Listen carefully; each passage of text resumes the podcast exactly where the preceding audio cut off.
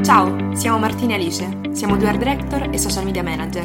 Insieme abbiamo fondato Mea Design. Il titolo del podcast di oggi è Facciamo sempre i soliti errori. Il podcast di oggi è veramente molto speciale, innanzitutto perché finalmente non dovremo dire da dove deriva questo titolo perché è abbastanza ovvio, insomma avremmo fatto una capoccia così a questo punto, quindi lo dovreste sapere da soli, stiamo parlando chiaramente della prima serata di Sanremo noi stiamo registrando questo podcast e ve lo anticipiamo perché è importante come informazione a l'una e mezza di notte, ovvero dopo aver finito la prima puntata del festival. Quindi se sentite Martina che sta iniziando a sbiascicare perché io la sento, anche io mi sento in ritardo, ma non posso uh, farci è, è nulla. Tutto, è tutto normale, quindi diciamo che il podcast, anzi i podcast che vi accompagneranno durante le mattine post Sanremo uh, saranno un po' po' meno impostati del solito. Noi ovviamente abbiamo la nostra scaletta di argomenti che vogliamo trattare con voi questa sera per voi. Sì, però mattina. meno impegnativa di quella dei esatto. nostri podcast normali, nel senso che come vi diciamo sempre noi facciamo dei podcast che hanno un canovaccio, ma semplicemente perché noi siamo due chiacchierone rischieremo di perderci, non tanto perché non abbiamo informazioni, quante perché ve ne daremo troppe, alcune magari inutili.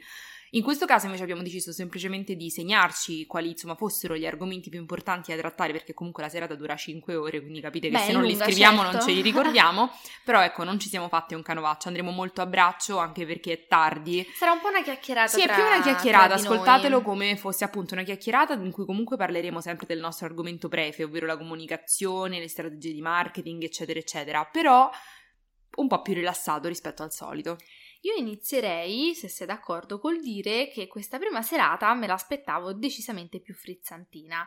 Cioè, è stata un po' moscetta. Sottotono, sì, devo dire sottotono. Più che altro ciò che mi ha sconvolto è stato l'inizio. Perché poi, secondo me, nel complesso la serata è stata più o meno, insomma, non la più brillante di quelle di Sanremo, però ci sta. Però non era una prima serata. E anche proprio i primi, non lo so, dieci minuti Sembrava, totalmente sì, anonimi. Come se non, non stesse iniziando Sanremo. Cioè, sì, sembrava un momento caso. pre-festival, sembrava un pre-festival, anche perché il primo cantante ha cantato subito, mentre di solito c'è sempre, non lo so, qualcuno, non so, un, os- un super ospite o un, non lo so, un siparietto tra Amadeus e Fiorello, cioè Fiorello e basta. Insomma, di solito accade sempre qualcosa di un po' assurdo, no? Di non so, di inaspettato. Di inaspettato, io direi, è un po' quello il bello del festival. Invece quest'anno ha iniziato molto di, di soppiatto. E poi, ce lo stavamo dicendo prima con Martina, ehm, questo voler far rientrare tutti i cantanti, secondo noi, entro la mezzanotte per non creare, diciamo, diverbi interni, no? Tu hai cantato alle 9, è ovvio che avevi più pubblico di me che ho cantato all'una e mezza, Sì, ricordo magari. che un paio di anni fa Nigiotti si, si arrabbiò particolarmente Beh, con questa cosa. Da una parte è giusto, perché chiaramente chi canta per ultimo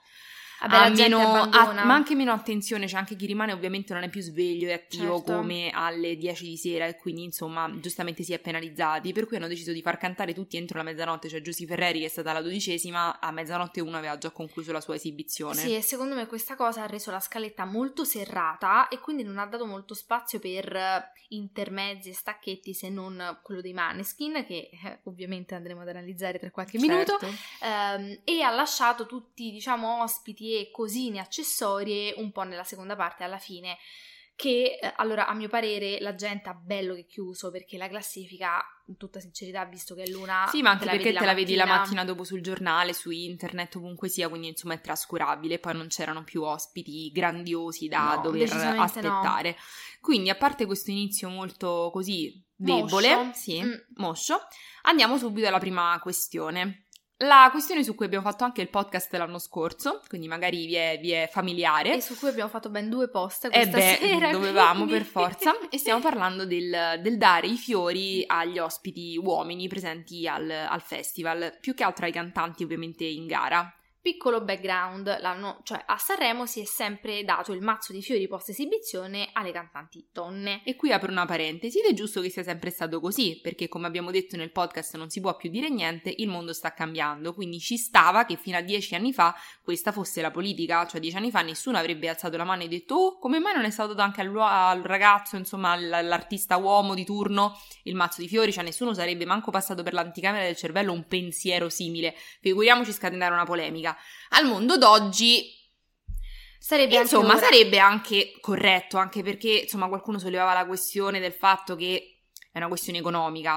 Ma, Ma no, che questione raga. economica? Nemmeno lo spreco di fiori perché Allora nessuno. con- esatto, allora nessuno, ok, lo capiremo, però è chiaramente una presa di posizione. Esatto. Comunque, raccontaci il background. L'anno scorso Francesca Michelin, che si è esibita con Fedez, arrivando seconda tra l'altro, ehm, ha sollevato questa questione, mh, cedendo durante la seconda serata, mi sembra. Perché loro sono Eh, esibiti comunque la seconda. Però non mi ricordo se era la seconda serata che loro si esibivano o proprio la seconda. Penso vabbè. la prima esibizione durante la seconda Ok. serata. e ha ceduto il suo mazzo di fiori a Fedez dichiarando che le sembrava ingiusto eh, che insomma eh, i fiori venissero dati solo alle donne e a quel punto si è un po' scatenata una catena propositiva di questo di questa presa di posizione, diciamo così, e quindi questi fiori sono un po' stati il fulcro, no, di- dello scorso Sanremo. E quindi noi quest'anno ci aspettavamo Anche perché vi ricorderete, questo passaggio forse non te lo ricordi tu, che a un certo punto Amadeus aveva dichiarato ehm, Sì, durante il giorno che, eh, cioè quindi non al festival, non durante le cinque serate, ma non lo so, delle interviste a qualche giornale, a qualche radio durante il giorno, che da quel, pun- da quel momento in poi l'avrebbero dati anche agli uomini.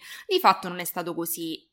E ok, per questa, perché magari abbiamo pensato, non lo so, magari avranno ordinato un tot di mazzi di fiori, io mi rendo conto Sì, anche che lì, vabbè. anche lì, vabbè, e Sanremo tutto sarebbe possibile, ok, però io voglio credere nella buona fede.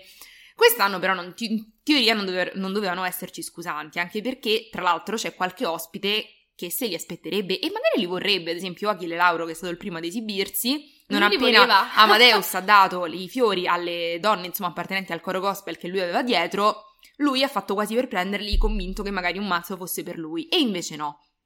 Sì, è stato un po', eh, un po' strano. Poi abbiamo visto che sotto il post ehm, ci avete detto a qualche artista uomo sono stati dati. In realtà no, voi state parlando del ragazzo del duo, la rappresentante di lista, ma in realtà i fiori non sono stati dati a lui, sono stati dati a una delle musiciste presenti sul palco, donna, che li ha poi ceduti a lui, che ovviamente parte del, del duo. E eh, noi siamo rimasti un po' così perché dopo tutto quello che è successo l'anno scorso con i fiori, non darli agli uomini quest'anno non è più una, mm, Non ci ho svista, non ci pensato. ho pensato, Mm. oddio il mondo sta cambiando, mi devo allineare ma non, non- sono un po' anziana e non ce la faccio e io ai maschi i fiori non glieli do perché i fiori sono per le donne. Sì, e questa cosa non... eh, no, onestamente io non la capisco. nemmeno non, io. Non capisco perché questa presa di posizione è proprio come far- fare un dispetto, quando alla fine... Non lo so, abbiamo fatto tanti passi avanti perché alla fine anche le esibizioni di Achille Lauro comunque sono sempre sì, bella molto spintina questa. spinte, cioè quella di oggi, voglio dire, le, le donne insomma tiravano fuori il santino con la faccia di Achille Lauro che insomma vedo altri problemi al limite, non dargli i fiori a lui come a un altro ragazzo, ovviamente. Ora prendiamo lui come esempio perché lui ci è sembrato che li desiderasse particolarmente, però ovviamente poteva valere anche per Gianni Morandi e Massimo Ranieri. Non capiamo perché, come se, cioè al limite uno poi li butta, però non è che uno si può sentire offeso dal fatto che ti abbiano dato dei fiori. Alla fine i fiori sono fiori, non sono una, una cosa che abbia un genere. Poi niente ha un genere, però i fiori specialmente, boh. Diciamo che eh, secondo me si potrebbe anche sollevare la questione, lo stanno facendo apposta per, per far parlare di loro, ma eh, secondo me eh, farebbero parlare di loro talmente Esatto. male che spero che non sia una strategia di comunicazione perché, cioè, questa è proprio... mh, diventa una presa di posizione importante e secondo me se durante le prossime serate qualcuno tipo Achille Lauro prende posizione cioè diventa anche un pochino antipatica perché sarebbe il secondo anno che un artista fa notare questa cosa e secondo me boh non... Sì, diciamo si creerebbe un disagio che è evitabilissimo, esatto. evitabilissimo, quindi non capiamo. A tal proposito, però, qualcuno di voi ha sollevato il fatto che ehm, i Maneskin invece li abbiano ricevuti e sui Maneskin va aperto tutto un capitolo a parte, cioè che quest'anno i Maneskin sono considerati Gesù sceso in terra per noi per salvarci. Secondo me potrebbero fare qualunque cosa a questo punto. Sul palco, fuori dal palco, gli verrebbe concessa, perché in questo momento i Maneskin sono passati da dover ringraziare Sanremo per quello che è successo chiaramente l'anno scorso, a noi che dobbiamo ringraziare loro perché ci stanno portando in giro per il mondo e come ha detto giustamente Ama, che sta per Amadeus ma lo chiameremo Ama, eh, sono la prima band italiana a insomma, aver raggiunto una serie di, insomma, di traguardi, poi loro sono giovanissimi, da poco tutti maggiorenni, quindi capite che ovviamente sono talmente, è talmente tanto un onore averli lì che a quel punto gli hanno dati i fiori, ma come, come, dire gesto minimo per ringraziarli della cosa. Però anche lì uno si pone la domanda, cioè a quel punto, ma perché non li stiamo dando a tutti? Cioè è proprio, diventa proprio un dispetto. È come sì, quando eh. non vuoi fare una cosa apposta per... Sì, più che altro crei dei, non so, degli artisti di serie A e degli artisti di serie B, perché non lo so, l'artista in gara è meno importante di quel dell'ospite? Allora, guarda, sì, però lo, non, non, dovrebbe essere così umanamente. Non lo so, ah, il punto è che secondo me cioè, visto che i fiori, tra l'altro, per Sanremo non sono il mazzo di fiori che si porta alle ballerine post, uh, post spettacolo di danza, ma i fiori sono il simbolo di Sanremo, nonché sì. il simbolo del festival di Sanremo. Quindi sono un elemento simbolico che secondo me va oltre al fiore di per sé, cioè è un po' la rappresentazione del festival. Quindi va a prescindere ancora di più il genere, come se i fiori avessero un genere per essere regalati o ricevuti, ma comunque, seppure vogliamo dare a ricevere i fiori, scusate, non so che cosa ho detto, seppure vogliamo Perdonateci, dare... abbiamo fatto le premesse apposta.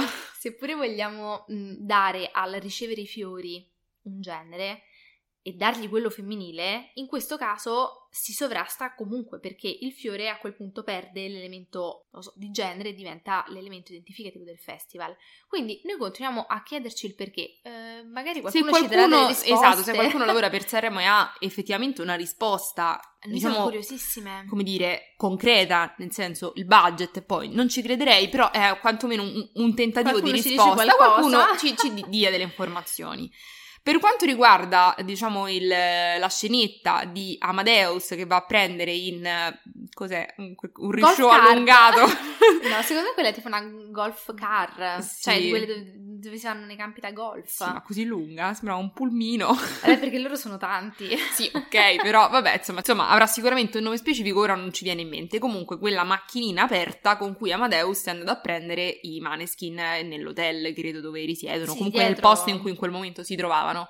E qualcuno di voi l'ha trovato un po' giustamente anche trash. E il punto è che di però fatto lo era. Ci però ci stava. Anche il fatto di aver fatto una cosa mai fatta ci sta perché anche loro hanno fatto una cosa mai fatta prima. Sì, è stata carina, è stata anche secondo me leggera perché comunque è vero che loro sono appunto adesso un po', no? Uh, su, sulla cima del monte, ci guardano tutti dall'alto in basso, sono comunque effettivamente dei ragazzi molto giovani che hanno vinto Sanremo 11 mesi fa, come ci ricordava Ama mentre li presentava, e quindi secondo me vivono tutto questo successo ancora come se non fosse proprio il loro, quindi si prestano non anche solo, a queste... Ma poi secondo me nel loro paese è diverso, perché è un sì. po' come se tu sei, non lo so, genio magari della fisica, ma quando torni a casa sei comunque il cocco di mamma, cioè non è che sei superiore a tua madre perché magari sei un genio per altre cose. È un po' la stessa cosa, cioè alla fine i Maneskin in America in questo momento sono appunto degli dei, qua da noi anche, però comunque siccome li abbiamo fatti noi in qualche modo ci sentiamo un po' che ci meritiamo anche che stiano qua, cioè che è giusto, no? Quindi, però sono stati molto carini, molto umili. Molto, non... Damiano si è commosso, secondo me, vabbè, la loro presenza dalla prima serata ce Era scontata, tutti, dai. Era scontata, ci sta. È come il primo live di X Factor dopo che erano arrivati esatto. secondi l'anno prima, ovvio. E, però insomma la loro, mm, la loro, parte è stata divertente. Io diciamo che forse li avrei un po' più coinvolti anche a livello uh, sì, di, di, interviste. di, intervista perché esatto. sono stati molto in silenzio. Invece, secondo me, loro proprio anche perché sono molto simpatici, giovani, scherzosi, avrebbero potuto risollevare un pochino una serata che, come ci stavamo dicendo qualche minuto fa, cioè, è veramente. Io non, non, è stata proprio moscia. Non ho un momento in cui dico: sì, Mazza, molto, è successa una cosa molto che. Molto sottotono. Sì, io direi che loro sono stati il momento più alto della serata. Quindi, secondo me, valeva la pena forse fargli un'intervista in più, come è stata fatta per tanti altri artisti. Insomma, cioè, la fecero i One Direction quando erano appena usciti da X Factor. Mi sento di dire che ai Maneskin a questo punto potevamo farla. Però, eh, vabbè, non sarà stata una scelta di scaletta, ad ogni modo gli hanno dato comunque tanto spazio sì, per cantare, tre, alla fine loro canzoni. sono dei musicisti, quindi penso che quella per loro sia la cosa più importante, però non lo so, raccontare un po' di più quello che stanno vivendo secondo me era figo, anche per... Motivare un anche po'. Anche per motivare, sì, perché sì, alla fine se ci pensate, voglio dire, i Maneskin dopo un primo momento in cui sembravano la rivoluzione dopo X Factor sono praticamente mh, spariti per un anno, due, tre, sì. quanti, quanti, anni? Non me lo ricordo, non me lo ricordo però singolo subito Sì, dopo, però io mi ricordo che c'è stato un momento sì. in cui forse non lo so, non un anno, due più. anni in cui veramente non ne ho mai, mai sentiti nominare, mai sentiti in radio, poi non si sa come sono arrivati a Sanremo e da lì è stata un'ascesa clamorosa. Quindi, insomma, secondo me hai una bella storia da raccontare, ma veramente forte. Quindi, anche per i ragazzi che magari vanno in questi talent, non lo so, escono. Mm-mm. magari è una bella storia il fatto che loro comunque sono arrivati secondi, comunque sono riusciti a sparire per un periodo e comunque sono riusciti a tornare alla rimonta molto più forti di qualunque, di altro, di qualunque altro artista in generale in Italia, ma soprattutto della loro età. Cioè, quello che stanno facendo, secondo me, a breve, insomma, arriveranno ai livelli di Tiziano Ferro e Laura Pausini, che però sono vent'anni che fanno questo mestiere, eh, sì. quindi comunque cioè, hanno talento, verve, personalità e quindi, insomma, secondo me valeva la pena approfondire un po' di più la questione. Eh sì, diciamo che speriamo nelle prossime serate un po' per quanto riguarda il, il friccicorio, ecco, ma continuiamo ad analizzare questa eh, e continuiamo un po' polemiche. sì, qua arriviamo proprio super polemiche. E, ehm, Ah, diciamo che questa è una, un'osservazione, quindi ovviamente sentitevi liberi di dirci cosa ne pensate, ma è una cosa che noi abbiamo notato subito e che ci ha lasciato un po' interdette perché non l'abbiamo, cioè non l'abbiamo notata subito, ma appena l'abbiamo notata ci siamo detto, oddio, non l'avevamo notata prima. Sì, esatto, non è stata così immediata, immediata, ma allo stesso tempo lo è stata. E adesso vi diciamo cos'è, quindi forse capirete. Ornella Muti è stata la co-conduttrice di questa prima serata di Sanremo e eh, post cantante, diciamo, ha avuto il suo momento di gloria in cui c'è stata, diciamo, una piccola intervista, la possiamo forse definire così, con Amadeus. E noi ci aspettavamo um, un momento in cui lei fosse la star, perché comunque, come è giusto che sia come co-conduttrice, ha sempre lasciato spazio ad Amadeus e ha sempre fatto, diciamo, il, i suoi lanci delle canzoni, ma senza... Beh, come è giusto che fosse, giusto il punto che che secondo me bisogna distinguere il ruolo mm-hmm. dalla persona, Beh, nel certo. senso se il ruolo è che sia poi occupato da una donna, da un uomo, da quel che sia, di consegnare i fiori, di nominare i cantanti in gara, di leggere alla fine la, la lista insomma di, della classifica, insomma se il tuo ruolo è quello, eh, quello è giusto che tu faccia certo. quello perché è previsto quello dal copione, tu hai accettato, c'è un contratto, uh, c'è un pagamento, giusto così. Nel momento infatti, quindi noi su quello non parleremo, non è questione di uomo-donna, non è questione di quante mansioni avesse, era questo previsto, mi va benissimo così. Il momento, diciamo che ci ha lasciato un po' eh, perplessi è quando appunto durante questa intervista, che in teoria doveva essere su di lei, praticamente si è parlato di lei come ehm, eh, coprotagonista, diciamo, in film dove c'erano dei grandi attori che, che appunto non ci sono più e di come, di come, lei si sia sentita a lavorare con questi grandi mostri no, del cinema italiano, quali Troisi, Paolo Villaggio, e appunto di come fossero questi uomini fuori dal set praticamente. E noi siamo rimasti un po'... Sì, cioè voi immaginatevi così. il suo momento e in realtà dietro di lei c'erano delle foto giganti di appunto questi uomini incredibili del cinema e ci mancherebbe altro, è giustissimo, comunque questa puntata è stata molto dedicata al cinema e lo saranno tutte perché sono tutte attrici, poi le, eh, le donne che compariranno durante le serate del festival, ma um, proprio perché è stato sottolineato di voler avere tutte donne in rappresentanza del cinema italiano, ci sembra un po' assurdo che poi nel momento in cui vengono chiamate a parlare, vengono in realtà chiamate a raccontare le gesta dei loro colleghi maschi più famosi. Sì, anche perché insomma non è che c'è stata, sai, la domanda, che io potrei anche capire, non lo so, tipo il collega o la collega con cui hai lavorato meglio. E allora lì c'è il racconto, non lo eh so, certo. del, del, personaggio, uomo o donna che sia X, con cui lei o lui si è trovata meglio. Allora quello è tutto un altro discorso. Ben diverso è far proprio apparire le immagini di attori importanti con cui lei ha lavorato che è evidente siano stati talmente dei mostri sacri che, che come dire, spiazzano e spazzano via tutto e tutti, cioè indipendentemente che là ci fosse un uomo o una donna, lì ci poteva essere anche un attore uomo semplicemente che faceva da coprotagonista da spalla a questi mostri sacri ed era ovvio che bastasse quello per scomparire. A maggior ragione questa cosa secondo me ha accentuato quanto lei dovesse raccontare di loro più che di lei, perché il raccontare quello che provava lei a stare con loro non è in realtà lei, cioè certo, non è raccontare, non è stato, non lo so, che hai provato quando hai avuto questa parte, ehm, sapendo che magari avresti anche collaborato con, non lo so, un attore che in quel momento era molto più famoso di te, che allora era un altro discorso. Ben diverso è parlare come era stare fuori dal set con questi, come se stessimo parlando non so, a me questa cosa fa sempre molta impressione, mi sembra come, non lo so, l'amichetta di classe alle medie che aveva, mm, non sì. so, il cugino che faceva i cesaroni e, e, questa veniva osannata come lei avesse fatto qualcosa, in realtà il suo più grande, non lo so, traguardo nella vita è essere parente di uno che faceva i cesaroni, non so se ci stiamo capendo.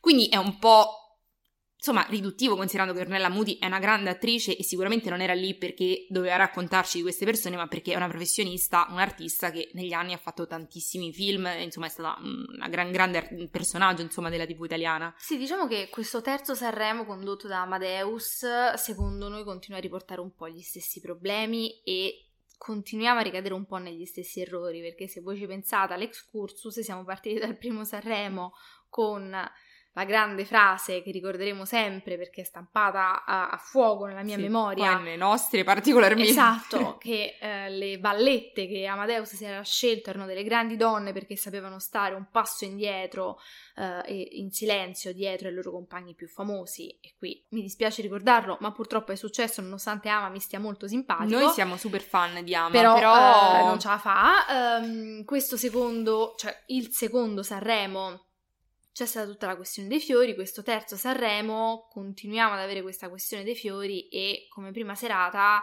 dopo una partenza in realtà interessante, no? scegliere tutte donne in rappresentanza del cinema, donne che sono lì per i loro successi professionali, le loro capacità artistiche, le loro carriere nel mondo del cinema italiano che eh, hanno fatto un po' la storia, no? Incredibile, poi ci perdiamo e ci continuiamo a perdere in un bicchiere d'acqua e ci chiediamo come sia possibile che dietro una macchina come Sanremo non ci sia qualcuno che dica ragazzi, chiediamogli di quello e quell'altro, però famola parlare pure tre minuti di se stessa, di come è arrivata lì, di com'è, di stato essere un'attrice in quegli anni, di come ci è arrivata, di come si è sentita, ha studiato una cioè facciamole di qualcosa.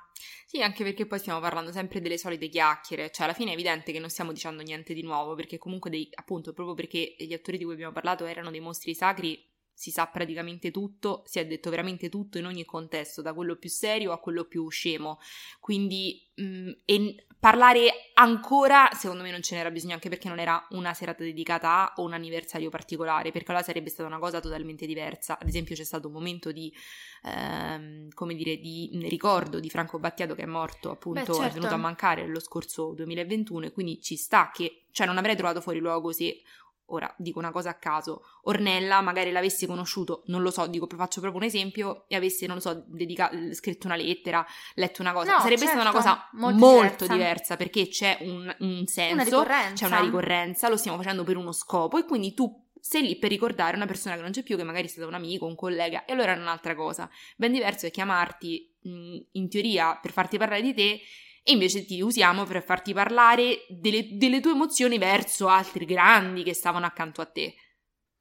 Sì, diciamo che appunto questo secondo me ha un po' mh, tirato un velo, non dico negativo, eh, no, ma più altro di di vecchiaia, sì, di antico. Esatto. E invece in un'edizione in cui veramente i giovani sono tantissimi, tra l'altro voglio dire da Comi a uh, Blanco a San Giovanni a H7 a il ragazzo di TikTok che non mi ricordo mai come si chiama, Matteo Romano. Matteo Romano che io non vedo l'ora di vedere Matteo Speriamo Romano non ci deluda. domani sul palco.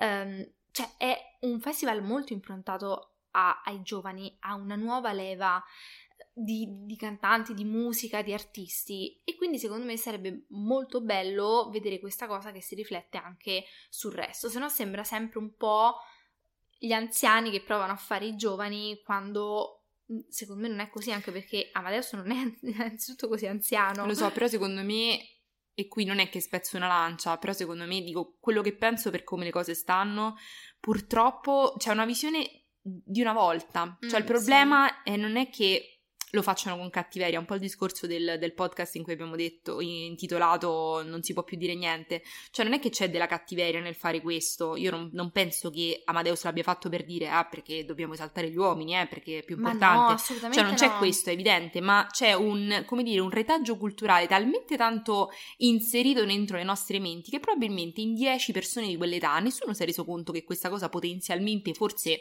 non so, poteva essere vagamente nel 2022 offensiva. Il problema è che secondo me a livello di posizionamento in comunicazione questa cosa rende ancora di più il Festival di Sanremo qualcosa in realtà di lontano dai giovani. Cioè, quando in realtà secondo me, anche grazie ai social, soprattutto negli ultimi anni, cioè Sanremo si è ripreso tantissimo. Io mi ricordo che quando andavo alle medie, al liceo, non è che i giovani tutti guardassero Sanremo con questo spirito di partecipazione, chi lo vedeva, chi non lo vedeva, ma insomma, mh, forse c'era più X Factor al tempo che proprio andava fortissimo, ovviamente amici, eccetera, eccetera.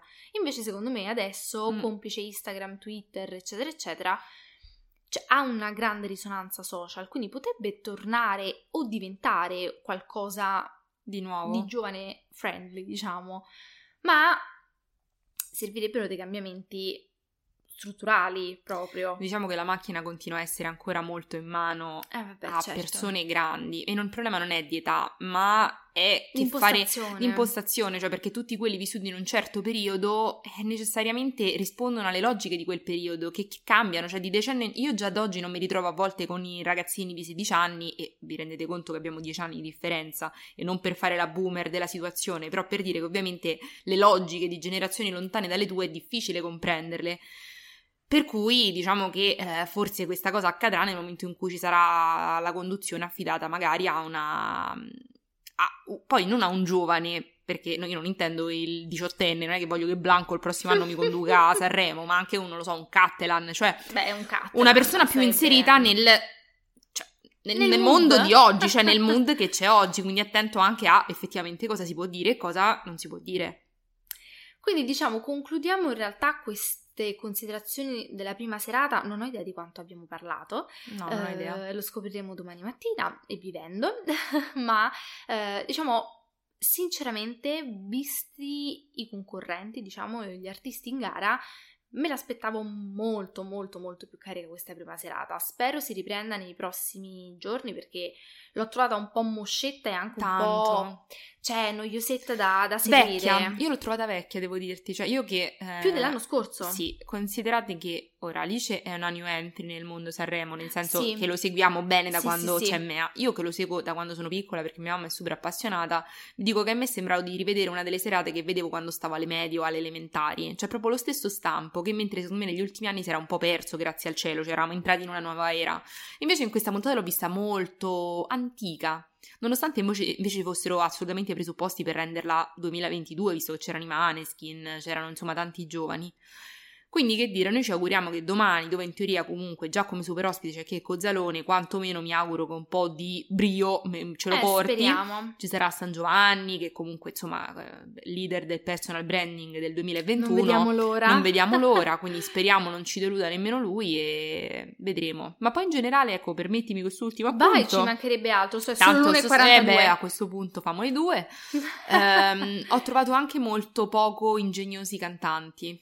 Sì, è vero, nessuno ha, mm, ha fatto niente di particolare. Eh, noi quando Achille Lauro è, è, entrato in scena con le mani dietro la schiena abbiamo subito pensato... Eh, cala, fa qualcosa, fa, fa qualcosa, qualcosa. Perché dai, aveva il fiore, ma non ha fatto niente di sconvolgente e Rcomi scendendo le scale o comunque ogni volta che adesso pronuncerò questo nome mi verrà in mente Amadeus che fa Rcomi ama che non sa pronunciare esatto. Rcomi eh, lui ha sceso le scale con un, una maschera, una maschera di pelle nera e tutto vestito di pelle nera e Martina così oddio che bello finalmente succede qualcosa si è, levata la maschera l'ha buttata sulle scale forse è stata una citazione che non abbiamo colto ci informeremo domani però No, non, però abbiamo, non, abbiamo cioè, trovato, ho trovato tutti molto normali. Sì, che hanno fatto il compito. Sì. Speriamo che domani C'è poca qualcuno... inventiva. Sì, ma vi ricordate quando... Chi era quello che aveva fatto Fittri cadere dalle scale? Però Gali non mi era, Gali. Non mi era in gara, però, eh. Ah, vabbè, però che ci frega. Però quello che ha fatto Gali... Però Raga, Gali, noi, fa... noi, bimbe di Gali, perché quello che ha fatto Gali, la caduta è stato... È, è stato, è stato bello, ma anche Top. banalmente Fedez e Francesca con il laccio. Il filo, sì. Cioè, o comunque... Madame scalza, oppure con il vestito brandizzato. Insomma, qualcosa. Sì, mm, è stato un po' moscetto, però basta, speriamo che domani insomma le cose si risollevino. Eh, intanto noi vi auguriamo, direi, una buona giornata, visto che sentirete questo podcast domani mattina e a noi stesse buonanotte, buon riposo. Sì, come no. e ci aggiorniamo innanzitutto stasera con il racconto live su Twitter, TikTok, della seconda Instagram, puntata e poi e a domani mattina, domani mattina, per il podcast sulla seconda puntata. Ricordatevi che usciranno tutti i giorni in una finestra compresa tra l'ora di colazione e l'ora di pranzo. Diciamo. Dipende quando ci svegliamo. Sì, esatto, perché comunque ci, ci saranno dei, dei momenti di up e dei grandi momenti di down in questa settimana. Abbiate pietà.